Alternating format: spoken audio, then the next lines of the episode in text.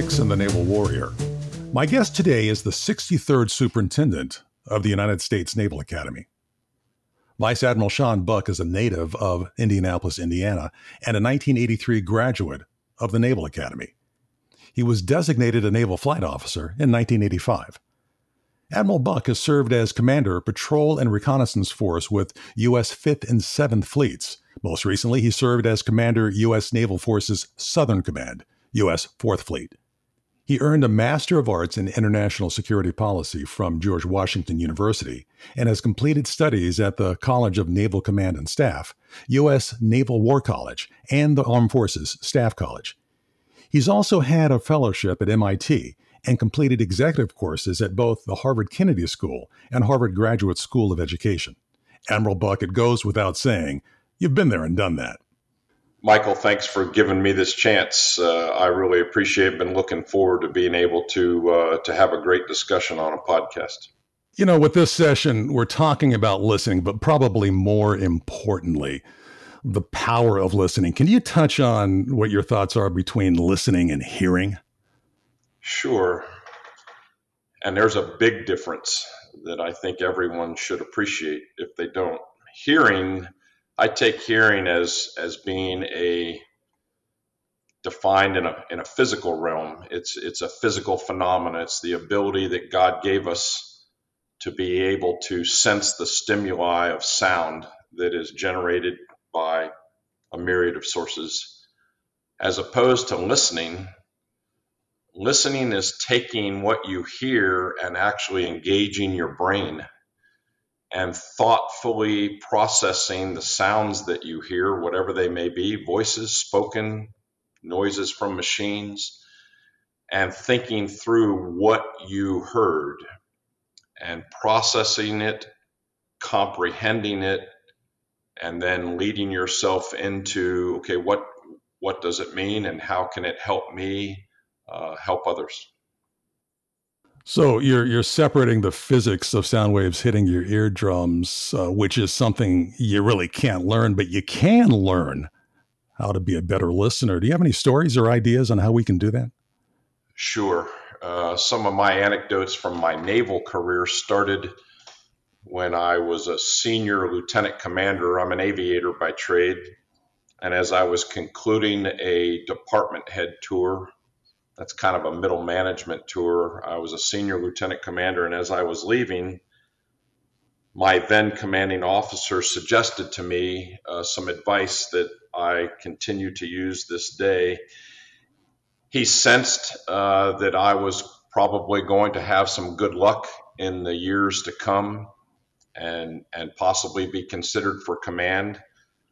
And he wanted me to know that once I get into command, how important it is to listen. He had sensed and described me as one that wore my emotions on my sleeve, um, and that I was quick to make decisions without maybe listening enough to hear that there was an alternative opinion, there was a flip side to the story, uh, to the news, good or bad. And he suggested to me that each and every time I talk to somebody, look them square in the eye, and as you're listening to them, not hearing them, but listening to them, count to ten. And as you hear what they have to say, and sometimes it's good news, sometimes it's bad news, sometimes it's just uh, news that you need to help inform a decision. He said, count to ten and see how the emotions go in, in your body. And at ten, if you feel as passionate as you did when you were at one, then go ahead and open up your mouth and begin to contribute to the dialogue, whether it's um, calmly or, or, or a little bit more decisively. And he says what you'll find is when you get to ten, you will have heard enough to realize that you need to continue to listen more, that there's way more to the story, and the person talking to you probably has a lot of great information to help you make a decision as a commander. That was one of the most important anecdotes early on in my career that I got that, that has held me in, in good stead for all these years of, the opportunities I've had to command. Has there been a time where you've used that rubric, that uh, that process, where during that ten count or during that listening exercise, all of a sudden you realize that what you thought you heard was very different from what you what what your response would have been because you took that time to actively listen? Absolutely. I, I would suggest, Michael, almost every single time um, you realize that there is much more data, there may be much more informed opinion uh, behind the news that you've just received. So as I have practiced this rubric since uh, nineteen ninety-three, it has just proved itself out in spades over and over and over again. We're a very diverse environment here. Any, any ideas on what to do with, with based on the fact that we come from a lot of different backgrounds, and listening is powerful based on the fact that you might not have grown up with that model of listening? You bet.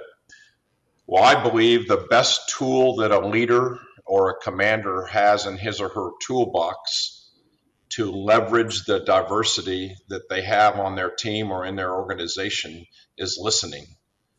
And and it's the best way to, to prove uh, that you truly are commanding and you truly are valuing every member on your team. And that's by all of the tenets and characteristics of active listening. Some of the best ideas I have found out come from your most junior Uh, and the youngest folks in your organization. You and I know quite well, as we get older, uh, we get a little bit more rigid in our thought and our ability to expand our mind and to be open to uh, refreshing new ideas, to, to listen to the young ones, to each and every member of your team.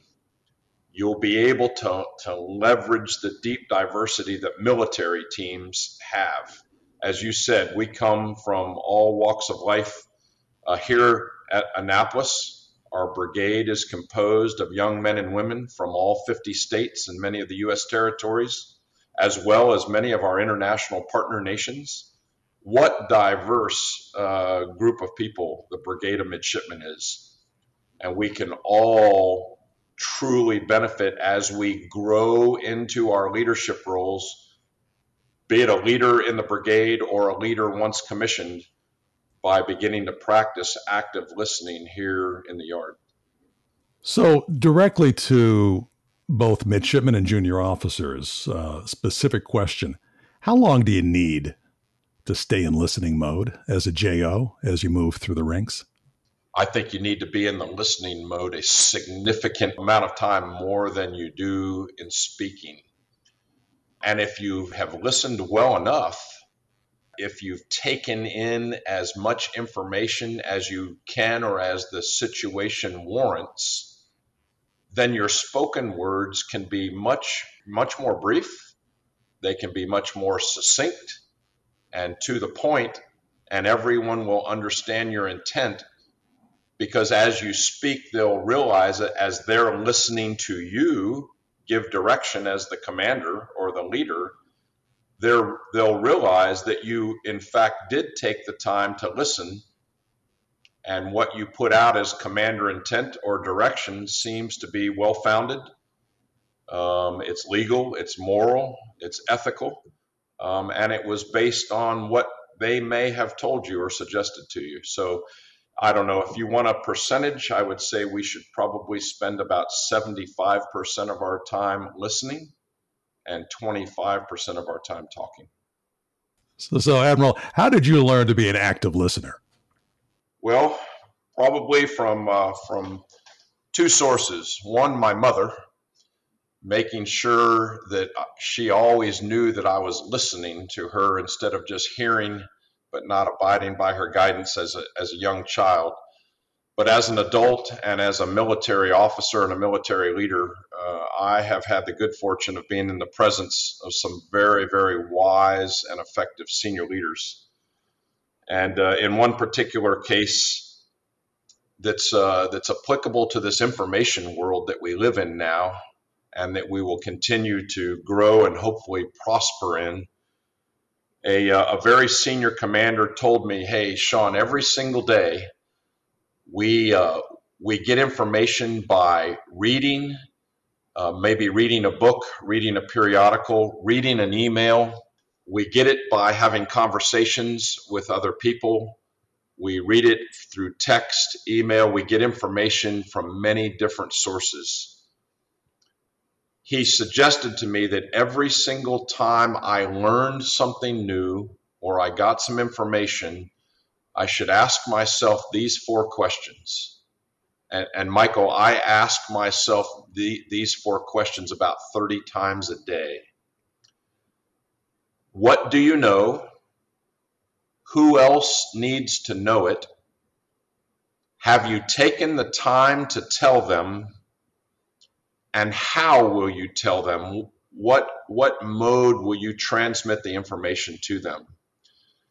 Those are communication tools that have everything to do with active listening, and then sharing and leveraging the diversity and, and the uh, teammates that you have to get a job done or accomplish a mission.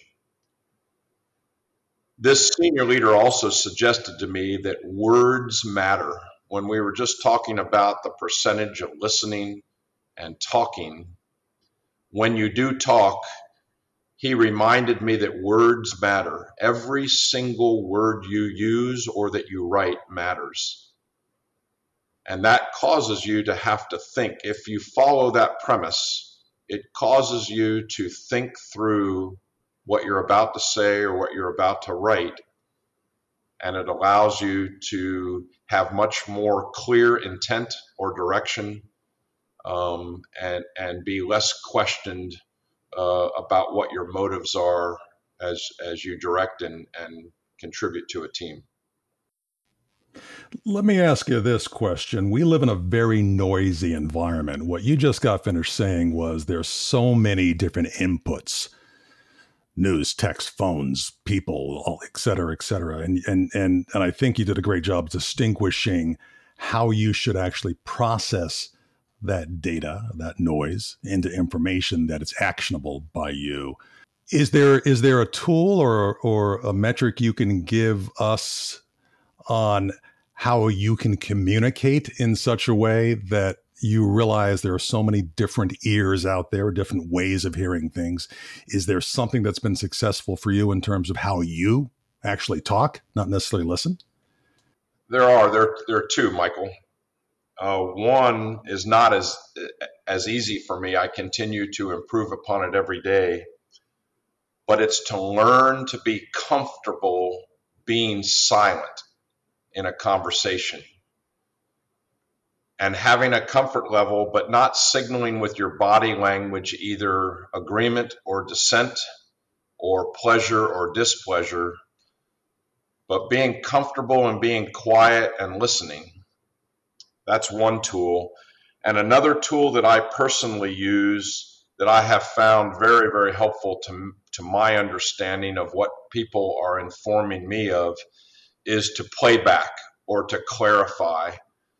And uh, when I do have a chance to speak, I like to ask the person I'm discoursing with if I understood them clearly. So I'll play back to them what I heard and ask them if I if I understood them correctly. And it, it just leads to very rich understanding, and it also expands the conversation in which even more information comes out, which is beneficial to, to me to be able to make an ultimate decision.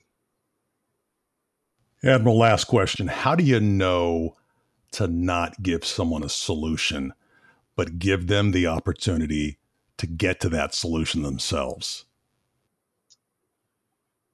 That that's a, that's a very nuanced art. I believe that's an art as opposed to a very prescriptive skill.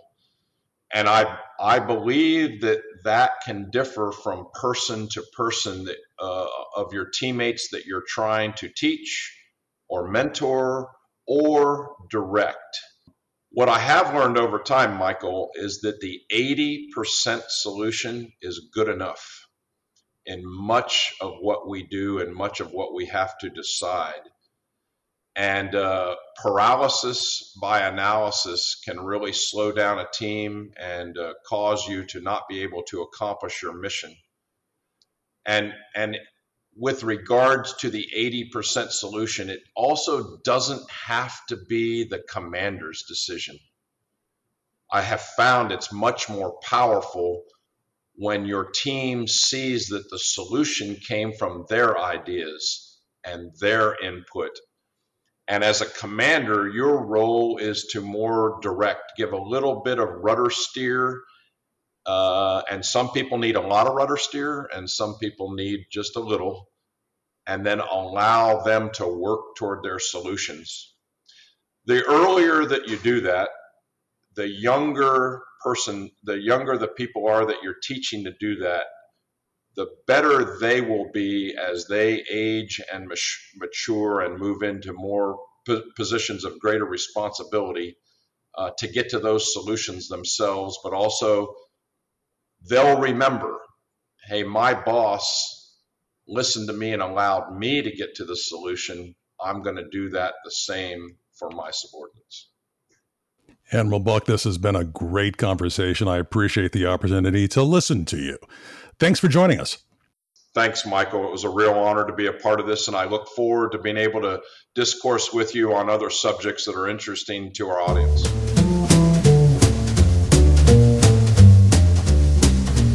You've been listening to Ethics in the Naval Warrior, produced by the Boeing Leadership Innovation Lab at the Stockdale Center for Ethical Leadership. You can find more of our podcasts by visiting the Radio Stockdale page at U S N A dot E D U.